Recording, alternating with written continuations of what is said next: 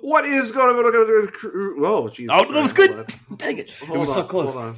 All right, on, it was so on, close. Okay.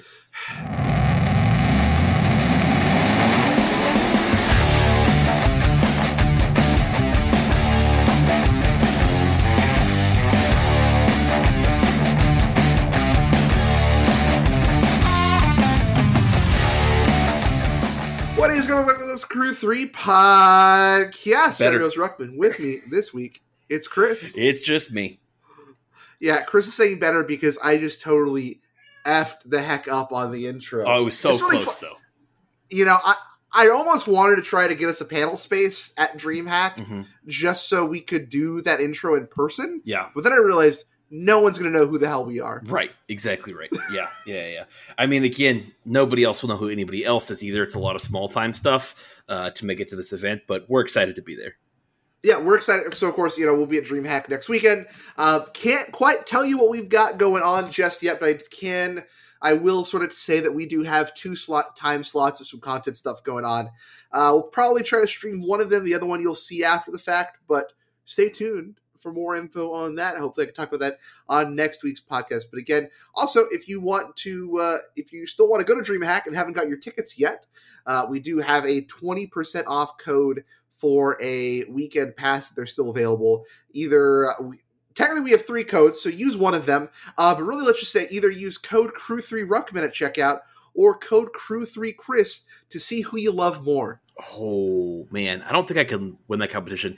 I just I don't know that I want to do that because like you know I don't I didn't get enough love from my own parents. You know what I'm saying? Like I, I don't want to relive those times again, seeing how much more everybody loves you than me. You know?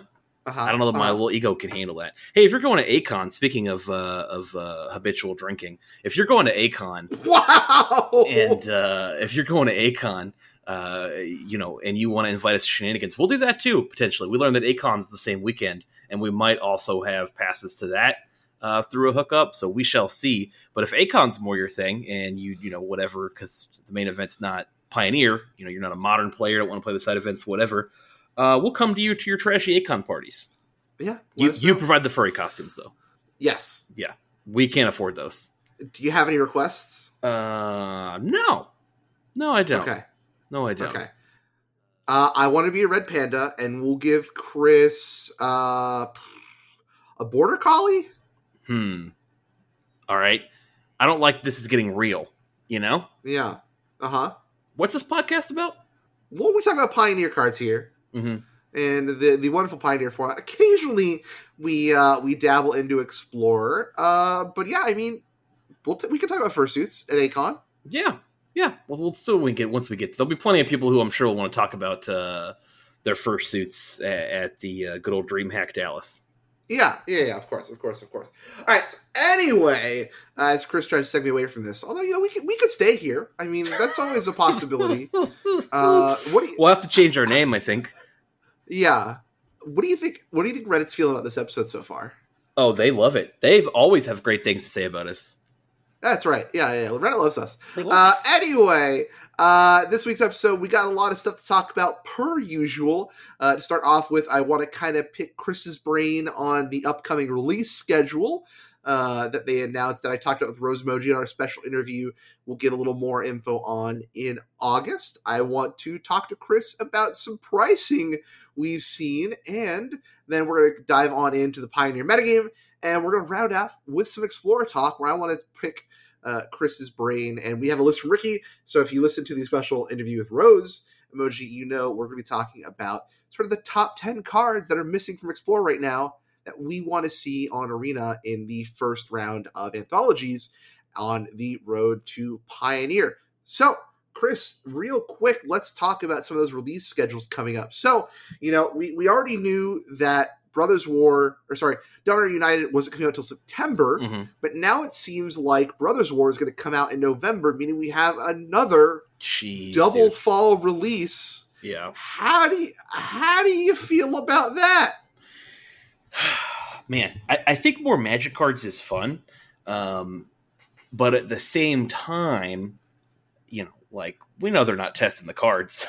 so it's like yeah. maybe that's a good thing. Maybe it's just like, hey, they've got so many ideas up the pipe that that you won't have a chance to break the format before there's a new format already out. So I, you know, I don't know. I, I, like Magic cards. I think in some ways it's a lot of fun. One of my favorite times playing Magic is obviously going to pre-release and and playing with you know people who uh, who don't get to spend all day playing Magic because they've got lives to live and things to do, and you know chat about normal life stuff and, and how we fit in Magic cards into our schedules now that I'm a, an old man having spent 3,000 years playing Magic the Gathering cards uh, in ancient Egypt. So, you know, I do love the pre-release aspect of it, and I do like playing with new cards. But especially as somebody who is to make you know content about this stuff, it, it is a lot. Spoiler season definitely gets a little bit exhausting. It's hard to get a break. It can be hard to figure out formats. It's more cards to try and get a hold of, right?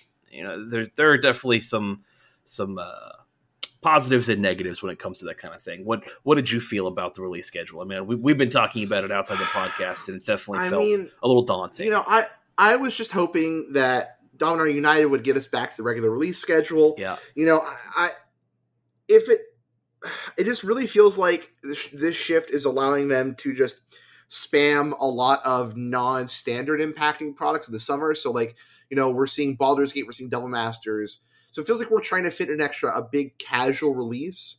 So, you know, I, I do think there is going to be some amount of wallet fatigue soon if this does end up being the thing going forward. Now, I will say I do like the idea of um, this sort of between the April release and the September release. You can really kind of see formats settle in for a long term, at least with Pioneer and Standard, and sort of see how things adjust before rotation happens, right? Um, so I think that is the exciting thing about having this sort of if this continues to go forward. I would rather almost see. So they've also announced that the the April set for next year um, is going to have an epilogue set um, that seems, at least based on the timelines, to be a lot closer to the release of the full set. So we don't know really much about what that means. But what I'm assuming is it could just sort of be like an additional like small amount of cards that releases like a few weeks after the set for like story reasons or something or other. Like, and I think that's kind of a cool way to sort of tell the story, kind of hype things up. But you know, um, it's kind of whatever. The other thing I want your opinion on is what do you think about uh, jumpstart packs replacing theme boosters going forward? And presumably, because I haven't gotten a confirmation otherwise, the possibility that some of those the four jumpstart cards could be Pioneer legal.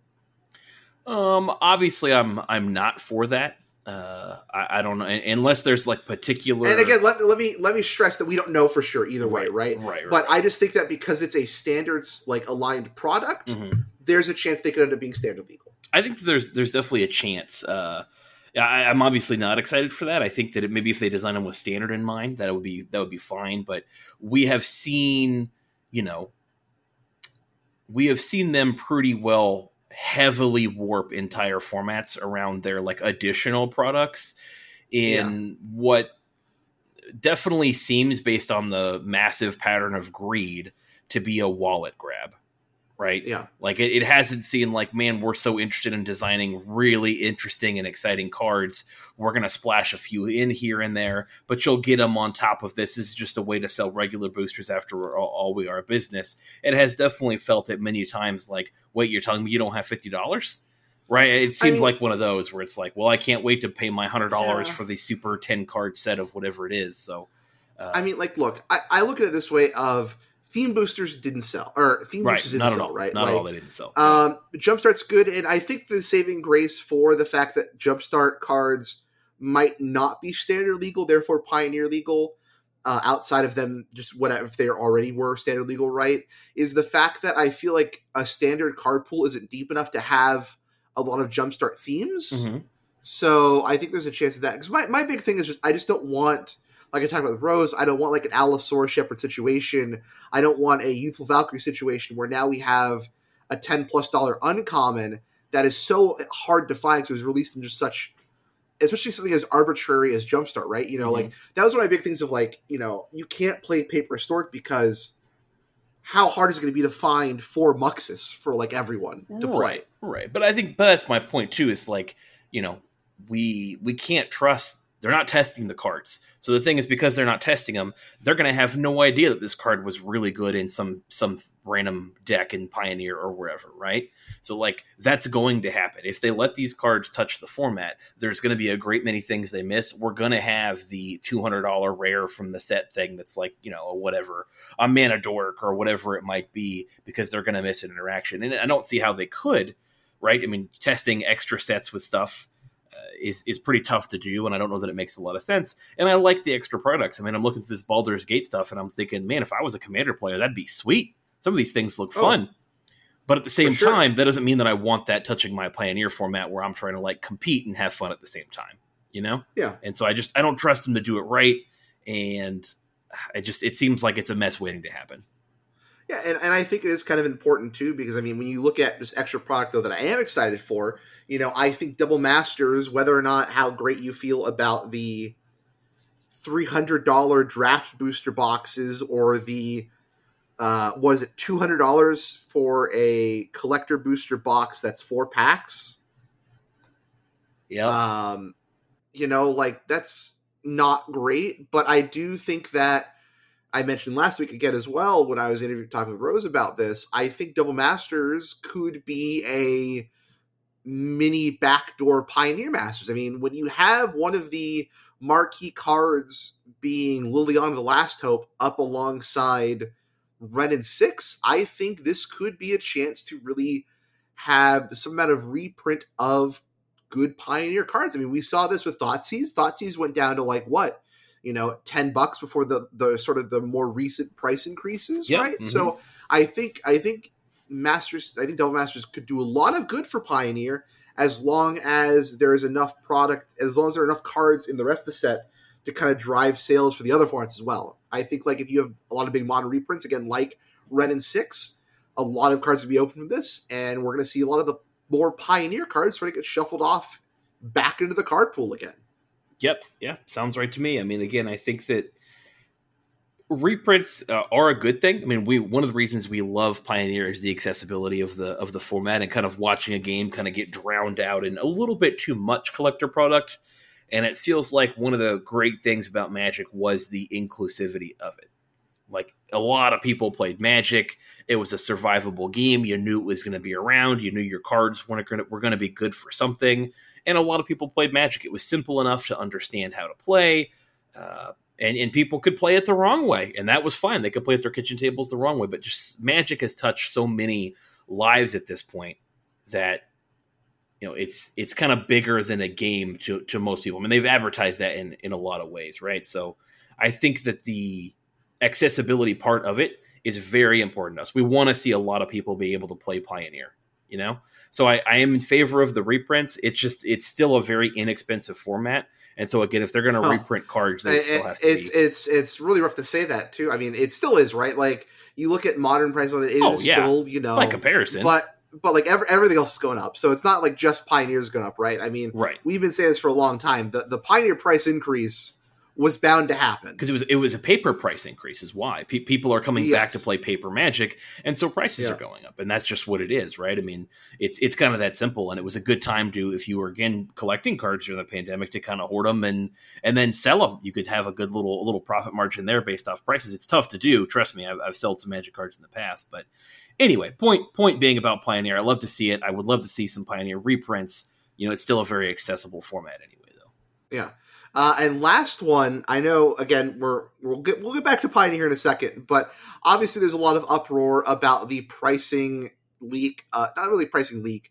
The the 40k Commander X went up for pre-sale, and yeah, you know obviously all four decks were listed for like five hundred and thirty dollars. Yeah, I do want to point out and say like those were the collector versions of the decks. So right, like, right, I was expecting those would be like a hundred plus dollars, right? Yeah, like, yeah so because they're all going to be foiled out and stuff like that, I think you know you look at what the that Secret Lair Commander deck was, but it was about hundred dollars if I remember right as well. So I don't think like that's out of the realm of realistic pricing for what is going to be like a very premium product. You know, as long as the regular decks are still like 40 50 dollars ish, right? Like yep. it's going to be fine. Yeah. Like that was the collector product. Like it's definitely sticker shock, right? But again, that's the collector one. As long as the regular one is still available, you know, I might splurge and get a collector's edition of like the Imperium one, but I'll probably get regular versions of all the other decks type of deal. So sure, sure. I mean, don't and also these these decks will sell out. Like the 40k players who have never touched Magic life before are just going to buy these to put on a shelf. Oh yeah, I mean, don't get me wrong. Like it's cool that people are willing to, spend money on their hobbies now, right? Like it's not necessarily as taboo as it was before, and and I'm glad that some people have that expendable income to to drop that full full five hundred dollars there. I mean, uh, I just want to point out that like when I was making what like the average American was making back when I was like 22, uh, which was which was good, right? It was sol- solid income uh, for a 22 year old. Uh, my rent was seven hundred and fifty dollars for a one bedroom apartment a month. So it's just insane. And again, that was 10 years ago, right? But it's just insane to me that for two, you know what I'm saying? Like the price between the two, uh, I could have either had rent for a month or I could have had some commander decks of magic cards. it's just pretty. Yeah. Uh, pretty crazy to me, but you know, hey, like you said, there's going to be a market for it. They do look pretty cool. Um, and again, they're all foiled out, right? It, that's that's an important thing to mention. They're all foiled out. They're all cool arts. There's all a lot that went into that. And again, you do know they're going to sell it. They're definitely a premium product, and it's cool that you have options, right? Like there are so many cool looking Pokemon cards. They've they've proven clearly that people again love this game and are willing to spend on it. Uh, for the alternate art, so I guess that's all I have to say about that. Oh, hey, speaking of speaking of Pokemon cards, what do you think about Magic finally learning about textured card technology? Oh yeah. Meanwhile, uh, Dittos are peeling off over there. Yes, I, maybe, maybe they traded. Maybe they traded. Yep. Yeah. All right. Well, are you ready to finally, 60 minutes later, dive into Pioneer? Let's look at it. All right. Starting off with Saturday's challenge, we go on down to eighth place with ALMTG with Azorius control. It's the Yorion variant there. Seventh place, H Cook 725 with Mono Red Aggro. Sixth place, Harry 13 on Four Color Ascendancy, a deck we haven't seen in quite some time. We'll have to come back to that one. Fifth place, underscore against underscore with Izzet Prowess, once again showing the veracity and staying power, I think, of Ledger Shredder in this format. Mm-hmm. Pick up your cops if you haven't already. It's already going to hit 20 bucks any day now. Yep. Unstable Voodoo in fourth place with Mono Green Karn, Mono Green Devotion, whatever you want to call the deck now. You know what I'm talking Rampy about. Rampy McRamperson. Yeah. Third place, Poker Wizard on Bant Spirits. Second place, uh, Mario Marcos on Izzet Phoenix. And first place, WK Midori on Lotus Field. Chris, where do you want to start with these deck lists? Man, uh, I don't know if there's a ton to go over here. To be honest with you, I think there's a couple interesting highlights for sure. And that you know people done went and forgot about Lotus Field and a little bit there. You know they, they forgot about their combo decks right? Ascendancy yeah. came to game uh, this top eight, and so did the Lotus Field. And I'm looking at a couple of these sideboards. The sideboards definitely look a little weak to some of those decks. Like I was looking at the Phoenix sideboards for a couple of them. Um, not a ton. A lot of it's a lot of reactive stuff because they're trying to protect their own combo. And you know, you don't have that well timed mystical dispute. Uh, these sideboards looking real soft. I don't know if you're checking through these, but yeah, uh, you're definitely depending on the weekend, you may have to consider a little bit more your your combo. That being said, you know you look at the field breakdown. There wasn't a ton of combo to be found throughout the field in general. So the combo decks that did show up, it does look like they got rewarded uh, because of the lack of hate for their combos in sideboards. Very true. All right. Uh, like always, we're going to have the link to these challenges below in the description, and I'll link the leagues as well. Probably not going to dive into leagues, but there is always a lot of spice going on in the leagues, and I'm happy to link those event results in the podcast description for you all to peruse and look over. Um, none of the decks here you want to really talk about. I mean, like I said, I, I want to let's let's maybe. I mean, we can wait because look, Ledger Shredder is on my mind. I ordered this stuff to build prowess. I am hyped to build this. I don't, you know, I don't think I was ever going to play Phoenix, but there's something about this deck that is just like chef's kiss to me. Yeah, I mean, it's just it's just you know a couple a couple things I just didn't think about with the card where you're just like whenever a player casts their second spell each turn, so that's a potential two triggers per turn that goes on, yours and your opponents. And I've seen people do it. I've seen people take that four mana and cast two man two one mana spells on their turn, two one mana spells on their opponent's turn, in addition to their opponents casting some spells. And it's a lot of dig power. It really is. Even if the card doesn't get super big, it's just a two or a three. That's enough to do some damage. It's doing a ton of digging for you, uh, which is pretty huge to have on a creature that also is beating you down. Uh, it's really the card that I think Magmatic Channeler wants to be, mm-hmm. you know? And I think Magmatic Channeler is fine. I think these cards could absolutely play nicely together, to be honest with you. And that's something I'm maybe looking forward to do in the future. And I mean, also, right? You look at we've been talking about, you know, play interaction to beat Winota. We're playing four main board Reckless Rage, four in the face deals with Winota, and we're playing four Redcap melee in the sideboard, not only dealing with Winota, also gets to deal with Chandra Dressed to Kill as well. Yeah, I'm honestly wondering if some of the lack of uh, Winota that we're seeing, at least in this event, is due to the fact that you can't play it much on Explorer. I wonder if people, I don't know if that is a consideration at all, because again, you have to go down pretty far to look at uh, some of the Winota. It was three copies, it looks like, and at least in this top 32, but the highest is 12th. Is that what that is? 12th place, yeah. 12th place. Uh, so, yeah, I mean, I guess there's one again in 18th, but less Winota than we would typically see given how strong the deck has traditionally been. Well, th- this is, I mean, you know, one thing I, I did notice when we were working on the the the playing pioneer tier list for this week, right? Mm-hmm. Uh, we we we the process for that is we look at the top sixteen finishes the pro, in the challenges. We look at the three and one or better results for the preliminary. We sort of count those up on MidGo, and if you we if you didn't include the NRGT event results like we did, um, Phoenix and Prowess had more copies. You know, it was only one more copy each, but you know, Prowess and Phoenix had six copies versus each versus Winota's five.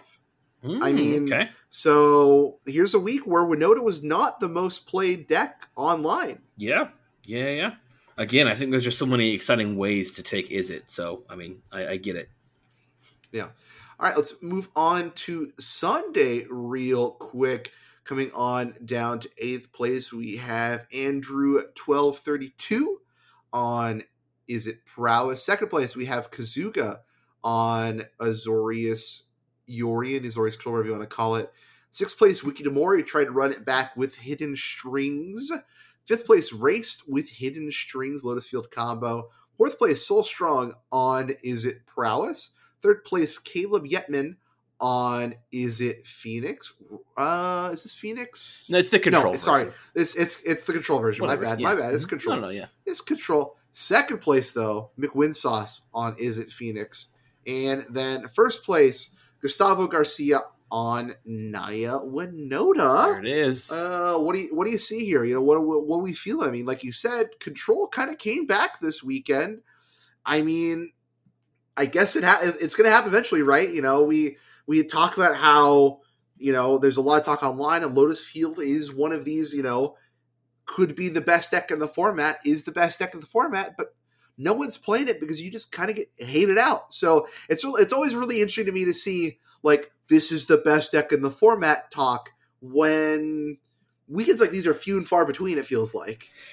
Yeah, I think that you know one of the key things to note here, and one of the things that I'm a little surprised about is like Phoenix does not do super well against uh, Narset, uh, Parter of the Veils, that is. At the same time, a lot of these like cards that they're printing now specifically target uh, planeswalkers, creatures and planeswalkers. So it does make it much harder for Narset to survive. But I, I will tell you, that's typically been a pretty stone cold easy way to defeat the Phoenix deck, um, along with like, you know, thought distortion type effects so again another another event where i'm a little surprised to just not see like i don't know like red black everywhere. Because uh, you just you get so much graveyard graveyard removal against the decks that are kind of relying on that. Again with ledger shredder now i think maybe you're a little bit less reliant but uh, and, and have a little better dig power but still i mean i just thought for sure that we would see a little better represented like ob nixilis style you know well the the problem with like rakdos with rakdos right is if you're looking for anvil the deck really suffers right now just because you know it's it's not as prevalent as it was earlier when New Capenna came out, but it's still around. Is that Karn just really sh- hard locks down Good safe the anvil? Good safe. Uh, what? What? Huh? Nothing. Huh? Mhm. Okay. Huh? All right. Uh, yeah, totally, totally fair. Yeah, Karn is is definitely uh, Karn's gonna give it to you for sure. Yeah. But uh, at the same time, I don't know. I just think that there's you know decks not as reliant on on that, I suppose. But yeah, I mean, uh, Yeah, and and then and then you know I think that when you want to talk about the mid range deck, you know the mid range deck is great when their aggro decks are like mono red running around, Mhm. but and they still are. There's no doubt mono red's still good, but you, it's really hard to be a hey I'm going to keep you having no hand against decks that are just like yeah cool I I'll cast the treasure cruise then. right? Yep, makes uh, makes sense to me. I mean, yeah, it's an interesting week. It makes me a little nervous when I see my blue red cards so high up because I know that they're just always uh, considered for the banhammer. But you know, hey, number one card this week, not uh, mystical dispute. It is in fact expressive iteration. So there we go Is with it? that Is it? Oh cool. on this event. Uh, Sat- uh, Saturday is consider expressive second place, and uh, of course, no doubt, uh, Ledger Shredder and Swift Spear also flip flopping those top creature spots. So uh, yeah, if you are a blue red player, be on be on the lookout. Maybe I need to start up uh, Phoenix Watch needs to be turned into just Ledger Shredder Watch. Ledger Shredder watch, pretty much. You know, yeah, what what should I use for the Ledger Shredder sound? Should I just have just like a, like a paper shredder sound? yeah, I like that. Okay, cool. That'll do it. We'll do. I'll, I'll edit one of those up for this week's episode.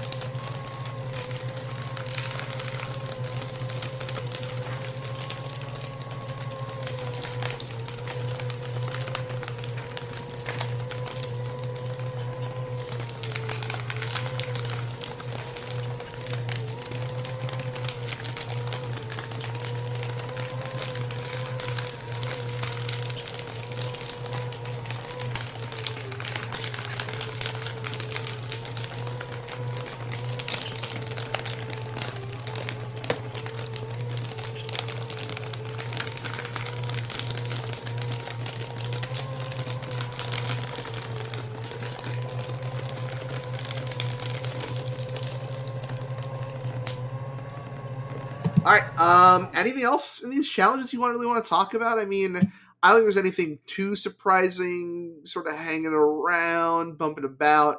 Um, we've kind of seen the drop off, unfortunately, of the Angels decks. Um, those kind of just poof went the way the dough disappeared.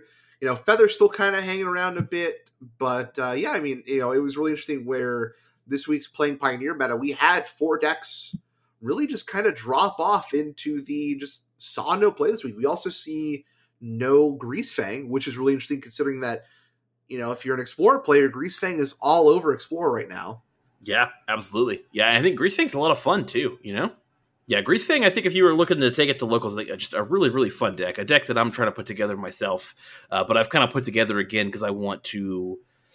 Hmm, I want to make Phoenix players have less fun. I'm, I'm packing a full four Narsets in my main board and packing a little Azorius control on top of bringing my Feather deck and you know my uh, my little Soul Sultai deck I've been working on for a while. So cool, cool, cool. Well, we will have to check that out at DreamHack. Uh, anything else in these events you really want to talk about? I mean, we could take a minute, look at the uh, the playing Pioneer tier list if you want to. Which again, playing Pioneer tier list. If you want to see some of the the reasonings behind the cards, we, the decks that get placed, how they do, we have those explanations now on the website, breaking those choices down. Um, you know what? What do you think? Is, Phoenix on is on the up right now. Does do the people start complaining still about uh, the Phoenix bans, or are they just going to be so enamored with the fact that they have a savior against Winota now? Yeah, I think that you know Phoenix is one of those decks that always just feels like you were about to beat it when you lose a lot of the time. Like yeah. a lot of the times, it's just how you know they uh, they got lucky and top decked the card they needed to you know revive their phoenixes, and then Galvanic Iteration, a temporal trespass, you know, some something like that. So with that, I feel like some of your losses can feel like, oh, you know, you were in the game at least, right? Because they do have to sit up for a couple turns, and they're interacting. To be fair, a lot of times they're casting removal on your creatures or whatever on your stuff uh, and you know you just didn't find your sideboard piece to to do it in time. But it really does take a lot of graveyard hate to hate out a Phoenix player, given the amount you know they're just trying to delve to get more cards or whatever they're trying to do. So um, yeah, I mean, one of those things that in this format you just have to be aware of. Very true. All right. I mean, and that's what I like about Pioneer is that like you know there are going to be dominant strategies like any format, but there are still it just feels like any weekend any deck could really take it. Yeah, I think that's true. And again, I, I, think that you know this is a lot of hyper focused online play. I think that your locals and what we're going to see at DreamHack are going to be way different. I really do. I think you're going to see a lot more people who are bringing decks they've been playing for several weeks or a month or two, and the people who have the most experience, like we always say with the deck, are going to be rewarded. So I think your paper events are going to be a lot more diverse than what we're seeing here right now. Yeah, uh, yeah, I agree too. But of course, as paper events get bigger, don't be surprised if numbers still grow for the key decks because obviously deck dominance is going to lead to popularity in pickups. But you know, there's something to say about when you go to a GP and the bottom half of the room is all on the air quotes top deck for the weekend. Yep, absolutely. You see it all the time. All right. Well, Chris, let's uh let's kind of move into the explorer direction and uh, let's talk about that transition period now we're in while we wait these several years until oh, yeah. the the card pool catches up to be actually Pioneer. Once again, hey Wizards, instead of giving us Baldur's Gate Alchemy, just give us Pioneer Masters. Just just do the thing. Just do the thing we all want, please. That doesn't make them uh, the most money they possibly could have. You are right now. You are though, correct. You know. Yeah, you are you are right there. But of course, you know we are going to get an anthology ser- series featuring cards for Pioneer sometime this summer. So I'm kind of expecting to be half cards for Pioneer, half cards for Historic.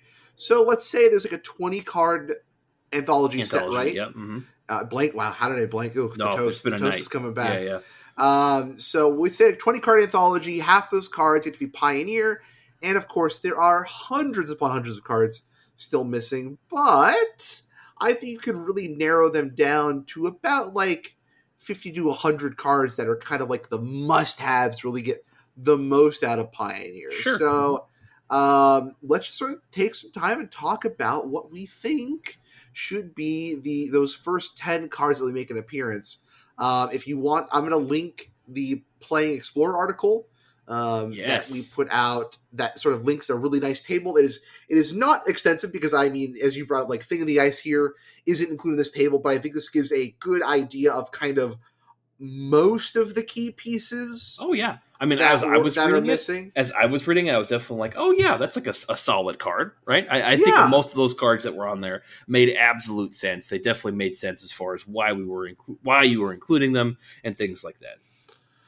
So yeah, I think we'll we'll take some time to really talk about because I do want kind of want to talk about some some of our personal picks, and then because I think there'll be a lot of cards that you know I had a lot of hard time getting down to this top ten, at least me personally, because I'm just like, well, you know, I just don't want it to be immediately like here's all the top Pioneer card decks. I want some kind of fun stuff in there too. So uh, you know, let's kind of start it off. All right, Chris, what is your and we have we have Ricky's list too, so we'll we'll we'll be talking about Ricky's picks as well. But Chris, you get what is your your first pick of your personal top 10 cards to introduce back into explorer Yeah, and I think the the uh, key card here for me, or the key part of this for me, is these are cards that I want to see. These are not necessarily the cards that are the best because I think that would be a whole whole different conversation. And I think the point of this is that like we don't want homogenized lists. Everybody was going to bring something a little bit different. And so my thought here, based on especially what I've been seeing, not just these last or this last week, but the weeks before, is that like in Explorer, blue red seems to be in a good place. Like when I play uh, Phoenix, I feel pretty good about it. It does really well. It also seems to me that, you know, uh, from what I've been playing, and, and I've pretty much mostly got undefeated with it so far, like the red black decks are, are doing really well. So I'm looking at what are cards that would, you know, immediately give us an impact or immediately make certain things better or build towards certain things that we don't already see in explore So uh, my number 10, I think anybody could guess it. Obviously, we need Siege Rhino in explore We need our, our big 4-5 trampoline boy there. Or girl. I don't know. I guess any Rhino can Siege, you know, I don't know. Uh, and and I want to ding my opponent for three and gain three, and yeah, I don't have anything else to say besides that. All right well I, mine are kind of in no particular order uh, but you know what i'll i'll i'll, I'll kind of order them as we go along um, i want stubborn denial Yeah, Stubby D's, right? I think I think Stubby D and the boys, you know, sees a lot of sideboard play from time to time. That's just kind of a fun one. You know, you're you're playing your green stompy deck, you, you splash a little blue because uh, one of the best things I think Ricky pointed out with a lot of the cards, some of the cards on his list is uh, because they're you know all the the stuff is in wild cards, right? You know, you have a little more leeway into you know once you get a lot of your core stuff, you can start buying sort of more expensive cards that you don't normally get Ricky's Oh, yeah. Ricky's pick. Mhm. Ricky's pick being being Thassa, god of the sea, because again, he just loves Thassa. That's a fun card, and again, you know, it's easier to invest the mythic wild card that you have lying around than twenty dollars you have lying around, right? oh, absolutely. Uh, Mhm. So, and I think like you know, for a lot of players, you you look at the cost of, oh, you know, like I bought my Castle Garenbrigs and I had like one or two Nykthos to play like my big green stompy deck. I don't really want to spend the money to invest in breeding pools, Mhm. but you know, I have a couple rare wild cards around. I could get some blue lands, start splashing my Stubby D Oh yeah, for sure. uh, for for the sort of control matchup, and I think that's just a fun pick. I think Stubborn Denial keeps people honest. I mean, again, you have a lot of the cards to blue green flash, Yeah, and that's just another key card that really helps. Again, one of your marquee cards in that deck is obviously Nightpack Ambusher, and while like the frilled mystic doesn't quite get you to four, um, I could see there being some absolutely some ways that you could you know sneak some more four four power creatures in there. Uh, you know, on a on a flash basis or a little pump spell, something like that, to get yourself to four more often and make your stubborn denial. But I mean, heck, people play censor, right? There's nothing wrong with just playing stubborn denial as it is, I think, and I think it catches a lot of people off guard, right? Like really tired of like getting tapped out on turn four and five by various Yorion piles uh, for various nonsense, and that's a way to just punish them and, and kill them pretty quickly. very sure. All right, what do you got for your next pick? Uh, number nine is hardened scales. And uh, I have done my best to verify these cards are not. It's a little bit tough because I didn't I didn't check Scryfall at first. I didn't actually know it would tell me that. But hardened scales, I'm pretty confident. I was looking through Arena is uh, not in Explorer. Oh, that's such a good. That's such a good pick. I like that. Thank you pick. so much. Yeah, again, because like you know I, I built you know i'm not trying to build like counters but i think there's a really fun soul sisters deck in pioneer that wants hardened scales I think so. I think you're exactly right. I think this is just again, you know, I can play my fun deck, and by playing a lot of my fun deck, and especially because it's just not not that hard to ladder, you know, it, it, may take you some more time, but it's not necessarily that hard. Uh, you know, hey, again, you learn your hardened scales deck and play it on ladder, you'll hit yourself a mythic eventually, you know? Very true. Ricky's number nine was Izzet Charm? Yeah. Which I think, you know what? We're talking versatile card picks. That's a good one. You know, Phoenix, I feel like it's kind of dropped out of favor in Phoenix, but I think that's always a card that is good to keep in your battle box still. I think so. I'm a big fan of it. Again, the the big thing on that card is it's one that gets, lets you dig or you know be removal or be a counterspell. All three modes on that card are incredibly relevant, and that's why I've loved that card and I've been very resilient to let it go. You know, the boomer in me still wants to play it, even though there's so many more cool options. But just the fact that I can go, hey, I'm gonna counter your planeswalker right? That's the big one. Is you a lot of times use it to answer planeswalkers that are tough to answer, or kill a cheap creature if you had to kill an elf, you had to, and then you know obviously you're hoping to be able to just throw it away to draw to discard to to fuel your graveyard shenanigans more. Uh, typically, that's what you're playing with. But three very relevant modes. Really love the card. Well, in a counter to the Izzet Charm pick, my number nine is Voice of Resurgence. Yeah, Mm-hmm. I feel a little less relevant now that Winota's banned in Explore for the time being. Um, which, by the way, I, I do kind of like how they're going to handle Bans Explorer in that like every every set release, if it's a very important card to Pioneer, they're going to reevaluate, make it legal again in Explorer, and I think that's a big sign to all the people who were wanting Winota banned in Pioneer that they're not planning on banning Winota in the near future. Yeah, makes sense to me. I, I, will go ahead and say, and we'll just do it in this order. Uh, I have Voice of Resurgence as my number three. Oh, yeah. okay, that's pretty yeah, high. I'm gonna. Gotcha. It is very, very high, but I think that was a card that, like, when I one thing I don't see a ton of is green white, and I think that card is a very, very important card to kind of fend off some of like the just crazy spell decks out there right now. And again, it's a way to um, you know build your creatures. And and if you want to put it in like a kind of a sack strategy you could if there was one to be had somewhere in those colors. Uh, but just a card that i think is very important i have really loved. We have thought it was underpriced for a long time. And while not a card that i play myself personally a card i have a lot of respect for and played a bunch against back in the day and really saw the power of the card. So i'm going to go ahead and cross that off. I figure anytime you bring up a card that's on my list i'll bring it up in whatever place i have Sure, I'll do the same thing. Yeah. Um, all right. So then, what is what is your what is your number eight? My number eight is actually one that was also on the playing explorer list in Ensoul Artifact. Uh, not that I want to see a ton more blue red uh, running around, but you can play this in like blue white, right? Obviously, that was like the popular yeah. thing to do. And I think this is just a fun aggro strategy. It really is. And I think that most of the blue white version remains intact. And it's just a you know of a different aggro deck right? Again, I like having variety in this format. We've had so much, and I think that deck really brought a lot to the table as far as you know having a deck that was a little bit different. Um, one thing that I wanted to put on this list and didn't, if I may take an extra selfish minute here, was actually Looter Scooter. Uh, but then I decided against. I had a couple cards on here that were actually banned that I thought would actually be really good additions to Explorer based on the format that I've seen so far and uh-huh. even though they are banned in, in Pioneer. And I thought Looter Scooter would be one of them, and obviously that would be complemented exceptionally well in the the artifacts deck, though it would be good everywhere. For sure. All right, Ricky's number eight is Mutavault. I know Ricky's always been high on Mutavault. You know, it doesn't see a ton of play right now because I feel like the decks playing the Manlands are playing Faceless Haven, but you know, there's always there's always a home for Manlands in in uh, in any sort of given format. So Mutavault's the, the, classic choice, right? Yeah, I, I honestly took Mutavault off my list when I saw it was on Ricky's because it was debating that one for like one of my lower tier ones, like eight through ten, and ultimately decided I, I couldn't miss a chance to put Siege Rhino in there.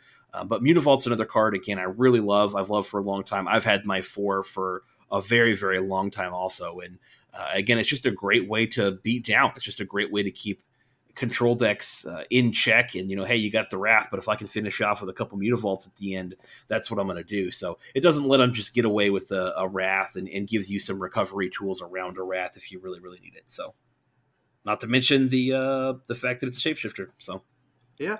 My number eight is this is kind of a wild pick. I think it's a fun one though I want to say Notion Thief. Notion Thief. Okay. I feel like no, everyone kind of forgets about Notion Thief, Yeah. and like it's and, and I feel like the decks that you want to bring it in against, you know, had the ways to take out the Felix. It's only you know it's only got what two toughness. I think I thought it was one, but yeah, it could be two.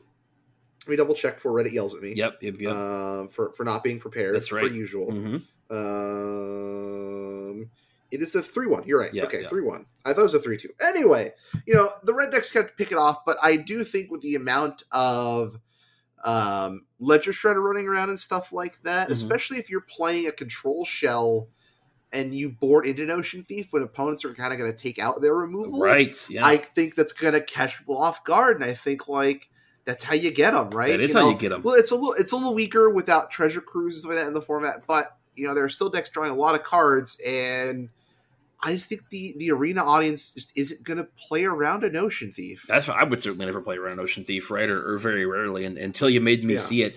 And again, I think it's a very low cost, right? Like you know, Notion Thief's not going to go running around breaking any formats. It's just it's a good, what you can say, sideboard card, right? Or good in combination with uh with another Days Undoing, right? Uh, Collective Defiance type effect, something like that. Yeah, Which I think we're missing those also from the format. But either We way, are. it's just another another way to pull that off, you know. Very true. All right, what do you got? Number seven. My number seven, and I think this is a card that you have on yours also, uh, and you might be surprised I don't have it higher, is actually Traverse the Ulvenwald. Ah, I literally that was my last cut. Ooh, okay. I, yeah, I was I was surprised. I think then good we got some diversity going here. Traverse the Ulvenwald, it just it doesn't see a lot of play in Pioneer. Um, it does in the uh, junk versions of Greasefang, which is what I've really liked, uh, and one reason I've really wanted to uh, try that version of the deck out. But Traverse the Ulvenwald is just a very it's such a strong card, and again, it really doesn't see the play that it deserves. But I think that in Explore in particular, it really could. Um, again, I think you could play it in Greasefang. I think you could play it in some of the various like black decks because you have a lot of your self mill cards in Explorer as it stands. So uh, just a really really strong card that I don't think we've got to see the power of ever since it kind of rotated out. Even though it is so strong, it just is. It really just is such a strong card, but we never get to see it because there's too many other powerful things going on. Yeah. Um, my uh, so actually, we'll, we'll do Ricky's. We'll do Ricky's next. Uh, Ricky's number seven is Sylvan Caryatid, which was my six. Um, honestly, I think like we're kind of seeing that the the greedy mana based decks that really need it because you know we, the Omnath decks are doing pretty well for themselves in uh, In in, Explorer. in Explorer Mhm. right now. Uh, especially when they're even missing things like the Jeskai Sensi combo deck. Yep. Um, but I think there are decks that could exist in a format with carry that don't currently exist. Like I'm thinking there's all like the the sort of three color green mid range piles, right? You Yeah. know, I'm thinking like a Sultai deck, a Temur deck, all those kinds of decks that aren't just like all in on the big, being a big Omnath pile. I think get better with the carried around. I think that's fair. I, I am not a. I own four Caryatids. I am just not a big fan of the card. We have so many ways to like provide mana right now that uh, I'm not sure we really really need a Caryatid. But it's definitely a card that I'm a fan of, right? I think that if when you do need it, having the hex proof to your land accelerant is, is pretty killer. Uh, Hmm. you know, uh, killer as in you know in a good way. I guess is what I'm trying. I don't know if the kids, I don't know if the Zoomer audience that we're going for uh, with all our hundred gex jokes would know what that means, but that's what I'm saying there. You know, when you have things like Wolf Willow, Wolf Willow Haven, wow, can't say that card, and stuff like that that are very very hard to kill anyway. But yeah, definitely, I still own uh, Sylvan Caryatids. They're probably hopefully they're listening to me right now or not listening to me right now in my binder right next to me. all right, what do you got for number six? Number six. Oh, sorry. Oh, sorry. Sorry. I haven't done my seven. I, I skipped oh yeah, myself. do yours. Uh, um, so my seven is Kalitas, Traitor of Ghet. I feel like they're, especially in like the best of one queues, where you look at, you know, all the Greasefang running around. Mhm. Um, you don't want to really pull, like. It kind of feels bad to main board like a rest in peace or just a big graveyard hate type effect. I mean, you're looking at parts where you're like main boarding unlicensed hearse now and stuff like that Yep. where I'm looking at like the black decks and I'm like, let's play Kalitas. Kalitas is fun. I'm with you. Kal- Kalitas is my number six. Kalitas doesn't affect Greasefang as much, right? Because Right. it doesn't stop them pitching the Parhelion, but I just think Kalitas is a good mid range threat that you can kind of throw in any black mid range deck, and it's gonna fill a role. Absolutely. No, again, I, Kalitas is my number six, and I couldn't agree with you more. I really think that the card is is is doing a lot, and I think it, you know, a lot of these like kind of rock decks. One of the key cards that they're missing, I think, is Kalitas, and and what it does to stop the opponent shenanigans, build yourself a little army based off of it, uh, things like that. And again, it's it's definitely killable. It's not you know overpowered by any stretch. It's not the powerhouse that it once was, as far as being very very hard to remove when you look at what Fatal Push does. Uh, At the same time, again, very very powerful enabling card. Very true. All right, uh, Ricky's number six is Hidden Strings and Pore Over the Pages. Ricky just wants to get uh, Lotus Field onto here. Uh, what's funny is though he, he we're putting all the enablers for Lotus Field, but we don't have Thespian Stage on the list. No, of course not. Of course not. Yeah, he just wants to play around with it. Yeah. Yeah, for sure. I almost said Uh, rewind, but I think rewind was in a recent core set, and so uh, it's legal. Yeah. Um, and then uh, my number six was Caryatid, so there we're good go. there. So what's your uh, what's your number five? Number five goes hand in hand with my my number six. My number five was again, I think, one that is also on the playing explorer list, which is abrupt decay. And it is Okay. it is just an answer all that I think if you wanted to have kind of a rock control deck or a junk control deck or something like that, a Sultai control deck, abrupt decay answers a lot. And it's definitely better in Pioneer than I think it is in Explorer because in in Pioneer, for example, you're killing a lot of Jeskai ascendancies in general, right? You're uh, you're killing a lot of things like that. Um, you know, you're still killing Ledger Shredders, which is like your number one target right now, but you're missing out on Phoenix, things like that. You're still getting Thing in the Ice, which is another big card still in Pioneer and not in Explorer. So, uh, so yeah, I think Abrupt Decay, a very, very strong card that could potentially see some play if you were looking to play some kind of off meta control decks. Yeah, for sure. Uh, Ricky's number five is Fiery Impulse. Um, I think we're going to start seeing Ricky go in a lot of the blue red direction, and you know, Fiery Impulse is a good one. I it, it's a nice piece of interaction that upgrades itself as the game goes along, and that's pretty cool. Uh, my number five is Monastery Swiftspear. Mm-hmm. Surprisingly missing from the four. I mean, you know, you you kind of have enough one drops to deal with.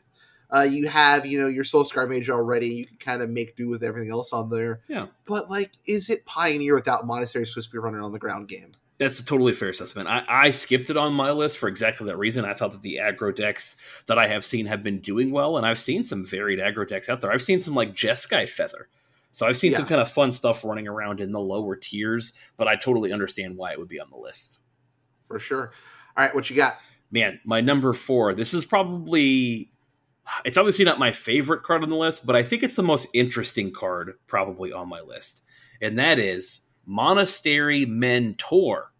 Not the Swiftspear. Oh, But the mentor, a card that I just don't want to spend forty to fifty freaking dollars on in uh, in real life, but think about it all the time. How many times on this podcast have we brought up Monastery Mentor and the cool things that it could do? Even just if you wanted to play like red white, like not feather or other spells decks, things like that, other kind of prowess decks, this does it all. It's obviously very good in certain sideboards, and I think it's an extremely powerful card in white that could definitely make Explorer have some explosive decks. Again, um, because of the color that it's in, I'm not really worried about it right now and some of the things that I see, but I think it's a really fun card that could add a lot to certain decks out there and and really get you thinking about you know what kind of possibilities you have splashing white into your blue deck, your red deck, whatever you might want to do. So, Monastery Mentor, a card that for just a, a wild card, I think makes it a shoe in for this list for me. Very true. All right, Ricky's number four is. uh, You know what? This is a good include. It's a card I definitely forgot about, but I do like think from time. It's one of those cards that again, like I think of like a Liliana, the Last Hope type card. Yeah. Uh, which just shy of making my list. Um, these are cards that kind of have their time to shine and then kind of go away for a little bit. Ricky picked Collective Brutality. Sure, sure. Yeah, a Yeah, card that's a good one. is it's actually kind of a controversial card because depending on the metagame that it's in, discarding cards uh, can be not that good, and you don't really get actually a lot of super relevant modes on that one. The the cards in general pretty weak. You really need the discard synergy to be there. I think that card to be for that card to be extra powerful. I think so on that. And then my number four, I'm gonna give it to Elvish Mystic. Look, we got we got Llanowar elves. We can kind of make do with some other Manadork, but let's get all the elves together. Yeah, that uh, that makes sense to me. All right, what do you got for your number three? Oh wait, that's right. We already said your three. That's we already right. said my three because it was Voice of Resurgence. That's right. Yeah, yeah. Uh, my number one, which I think is also on Ricky's list, is Thing in the Ice. Uh, It's not on Ricky's list. is it not? Okay. It's not. I know some of the cards you have on his list. I think this is, to be honest, sorry, Ricky. Hopefully, he's not going to listen to this episode. Uh, I think this pick is way better than the ones that I know that are going to be on Ricky's list because he posted it while he was gone. Uh, because I think that this deck, um, I think that this combats a lot of the stuff that I see. Like, for example, like Winota. This card would have been insane against Winota had it not been banned. Uh, this card does a lot. You can play it in not just red black, but I think you can play it in blue black. It really uh, you know matches well with the card that removes counters, the black removal spell that I think is strong at Heartless Act. The black removal is strong. I've been playing a ton of that in Pioneer recently in blue black, and it's been very very good. It's been a lot of fun. So I think that you know it's a card that goes in several different decks and is quite a bit of fun. And it's not quite as powerful as uh, certain cards that we're going to see on Ricky's list in a minute, which I think have honestly been somewhat problematic for Pioneer at least recently. Uh-huh. Uh, Ricky's number three is a duo with Days Undoing and Collective Defiance. Ricky wants that Izzet Control package for sure. Yeah, and I understand why. Uh, I man, as much as I'm about to play that deck, I don't think that it's the the most fun that we could be having in Explorer, but I do think it is a very powerful effect, obviously. So Yeah. Uh, my number three, it's a simple one. I'm a simple man. It's Dreadbore. yeah, yeah, I can see that. What were you thinking about with Dreadbore? Man, I just want two mana kill everything. All right, what's your number? Oh, you're you're done, right? You're out- you're out. Of I'm cards? done. I will say a card that I think was on your list, uh, if it wasn't already, would be Supreme Verdict. How about that? That's Ricky's number two. There you it's go. not on my list. Okay, I think it's a solid choice. We'll go over it when, when we talk about. Uh, Well, well I mean, we're, we're- here, so here, here's. here's oh, we're at the Verdict. stop. We are, are we already been delivered? Am I about to be Shindarude? No, no, no. What, what was Supreme Verdict? I mean, you want to you want to talk about? No, I was Verdict? making you. You said uh, we see, you know, signed, sealed, delivered. You're dead, and I was like, oh, if Oh, we're here okay. already, it's been delivered. Yeah, yeah, then I must be. Uh, I must be Shindarude. Uh, All right. yeah, I mean, I, again, Supreme Verdict, just a tool to fight some of the like a little more ridiculous aggro decks. It's just a card that keeps people honest. And again, you know, you can't uh, you can't get it with your like mono blue, which mono blue is Yeah. definitely super prevalent. But I think it's a little overrepresented for how good it is, and that's a card that just kind of helps keep things a little bit in balance. And then if you are one of those crazy control players, you've got a better tool to fight some of those aggro decks. Yeah. Uh, my number two pick is also Ricky's number one in Treasure Cruise, and also just Dig Through Time at the same time because Mhm. let's just get the Delve spells on there, right? Yeah, I, those are the cards that I do think are too dangerous for Explore. Uh, Okay. yeah, I, I think I'm questioning them in Pioneer a little bit. Like I knew they were going to have a good run. They've had a good run. They are definitely just very, very, very strong. Oh, come on, Chris. Give them at least a Pro Tour. Yeah, and, and again, that's probably fair, right? I'm not calling for their heads just yet, but the fact that the only ones that we see played are in blue, I do think are, are kind of a problem. You don't really see Tasigur getting played very much. You don't really see him Well, I- I think it was. What was funny was when I when I asked Rose like, "What are your cards?" Like, "I want the Delve spells. I want to play Gurmag Angler." I'm like, "Cause that's the Delve spell everyone's immediately reaching for." right, right, right, right. Yeah. Again, I think if we were all just jamming our Gurmag Angler and our Tasigurs, it'd be a different story. And, I think there's an argument for those. I really do. I think, you know, if honestly, maybe a number two, that's what I would put would be like a Tasigur or something like that to see how that card can shine because that's a delve spell that, you know, doesn't get the love that it deserves. Whereas I think the blue ones have just, you know, with the power that we're now putting things into our graveyard with consider and opt and expressive iteration and things like that, it's definitely a little ridiculous. I mean, and Dig got replaced by Deluge, so Yeah. Mm-hmm. All right, my number one, and I am ashamed of both of you for not mentioning these. Uh, and look, I'm gonna I'm gonna pull a I'm gonna pull a Chappelle show draft here, and uh, I'm I'm gonna take the whole Wu Tang Clan. I'm taking Mausoleum Wanderer, Selfless Spirit, Spell Queller. Yeah. Give me the Spook Boys. Can I get a hallelujah from the graveyard? Look, it, it, it's time, right? People, people are messing around with fake mono blue spirits on on Explore. Give them the real hit. Give them Mausoleum Wanderer. Give me Spell Queller. I just want to play my Spook Boys. Man, Ruckman's over here with the your first hit of Halo is free. Uh, you know, right. argument That's over right. here and that I, I intentionally wanted to keep the kids off of the uh of the Halo. You know, Look, I, look, I make kids cry on paper with a spell queller. Now it's their time to know the pain on Explorer. yeah, fair. I, I want to hear the compl- I want the salt of Coco into spell queller. I want to feel alive again and make my opponent mad and think I always have it. Because honestly, I have 50% of the time. But you always remember the time I do have it. That's right. Yeah, nobody remembers the time he didn't have it. That's just another game. Totally fair. Totally fair. Yeah. I'll, I'll still take my thing in the ice. I want to play with my thing in the ice. You can have your spirits. Make it happen, Yeah, I- But like like again, go, going back though to this table, there's such there's so many cool cards that aren't in like right like this this table is what one two three four five six seven eight nine one two three four five six seven eight nine ten eleven? Okay so it is 11 it's like 44 cards right? And i think like you add you you round this off into 50 and this table is like almost perfect to get pioneer onto arena. Like sure you're not going to have all your esoteric decks right? But like here it is. It's here. And i'm not even asking for the fun stuff right? Like i'm not asking for xenagos the reveler because i want to play bard class on explorer which i will because it'll be great because then i don't have to remember all the triggers the game will do it for The me The game will do it for me. Yeah, yeah, yeah. Totally fair. Yeah, I mean, I don't know. Like, I, I have been happy with Explorer so far. I really have been. I think that, again, for a format that, you know, or for a program in general that I never have any intention of putting money in unless they rapidly change their business practices. But, you know, I saved up all these rare wild cards from the times that they had promised us Pioneer was coming to Arena in a reasonable time frame and had it on the release schedule for a year or, you know, less than a year from now I- to all of a sudden it's impossible to put on the on the program. There's just no way it can happen. Uh, for any of our newer listeners, it, speaks volumes to me about the format that Chris hasn't uninstalled Arena yet.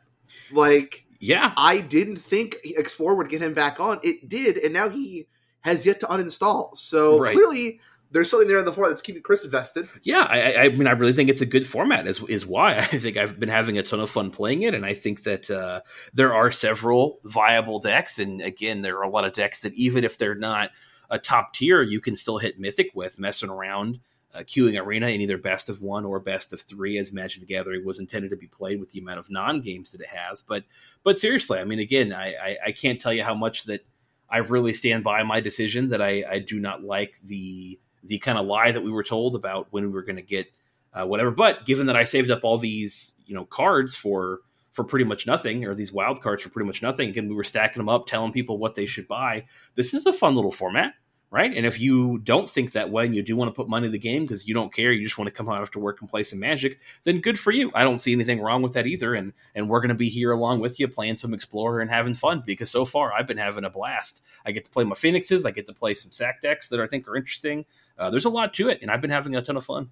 Very cool. Yeah, I, I just haven't had a lot of time to dive into the format myself. I mean, I get to play around with it, but I haven't really had the time to um, go in as much as you and Ricky have, and I'm I am always jealous of that. But the amount of times I have had fun with format are, you know, I it's been every time I've logged in and played, right?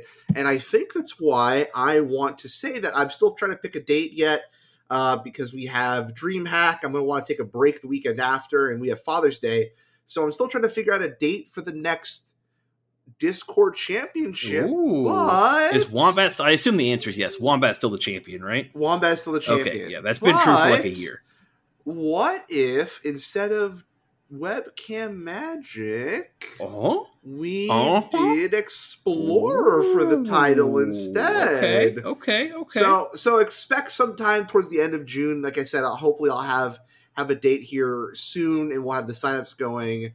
Uh, but probably one of those last weekends of June, we'll we'll have uh, we'll have we'll put the we'll put the title back up for grabs and explore this time. So that should be a lot of fun. So get your practicing now. Start grinding those wild cards to give you a chance to build decks and have fun. Yeah, we'll uh, we'll explore for the crown next time. I think that's gonna be exciting. Very cool. All right. Well, Chris, any uh, anything else to say before we wrap up this week? No, thanks for uh, thanks for joining me this week, and and I can't tell you how proud I am of you of all the work that you're doing on uh, playing a pioneer, playing explorer, whatever it- you know, whatever same site, different name, you know, whatever, whatever you want to call it. All the stuff you're doing there is exciting, and it's been great for the community. And you've done so much for so long that I'm excited it's kind of starting to to pick up for you. You know. Yeah, very true. Thank you so much. I can't wait to see you next week. It, it's hard to believe the DreamHack is already upon next us. Weekend. I know. I'm like, man, I need to order some sideboard cards and uh, and yeah. figure out some equipment, make a plan for the weekend, and and hang out with my homies yeah, it's going to be a good time. So again, if you if you still want to go to DreamHack and passes, three day passes should still be available as the time of recording. Uh, you want to use either Crew Three Ruckman or Crew Three Chris at checkout for 20% off on that pass. That'll get you there. Uh, and you know what? We, like Chris said, we've been doing this for a long time, and we wouldn't be able to do this without the support of Patreon. Patreon.com slash crew3mtg. I said in the interview with Rose that I will probably be stepping back from streaming, but Ricky will hopefully be starting to do some morning stuff on the the Twitch page. So not quite sure what his schedule is going to be, but he's wanting to stream a little more on our side of things. So look out for. I'm sure he's going to be streaming Explorer, and all the Pioneer goodness will still happen when I can make it happen on our YouTube channel, Crew Three MTG on both. But again, shouts to Patreons. We'll pro- there might be a readjust of the Patreon rewards. I might kind of fit something extra in since you know streams are kind of going to be phased out for a bit. So we'll want to thank you all in a way that doesn't necessarily rely on us streaming yep. to have the have the name list there. So we will have like a uh, a Patreon mailbag at the end of every episode, just like one question. We'll we'll figure something out. We'll we'll make it worth your while. So be sure to check out the Patreon for the tiers available there. And uh, if you want to buy uh, playmat all below, again, go check out playingpioneer.com for more great Pioneer content. Uh, links to all the events we talked about below. And uh, yeah, that'll do it. Chris, where can they find you on social? You can find me, if you so choose, on the tweeters at it's underscore Christmas, and Christmas has no T. And of course, you can find me at Crew3 Podcast on Twitter and all the Crew 3 MTG stuff I talked about with Twitch and YouTube. We'll talk to y'all next time. Bye. Bye.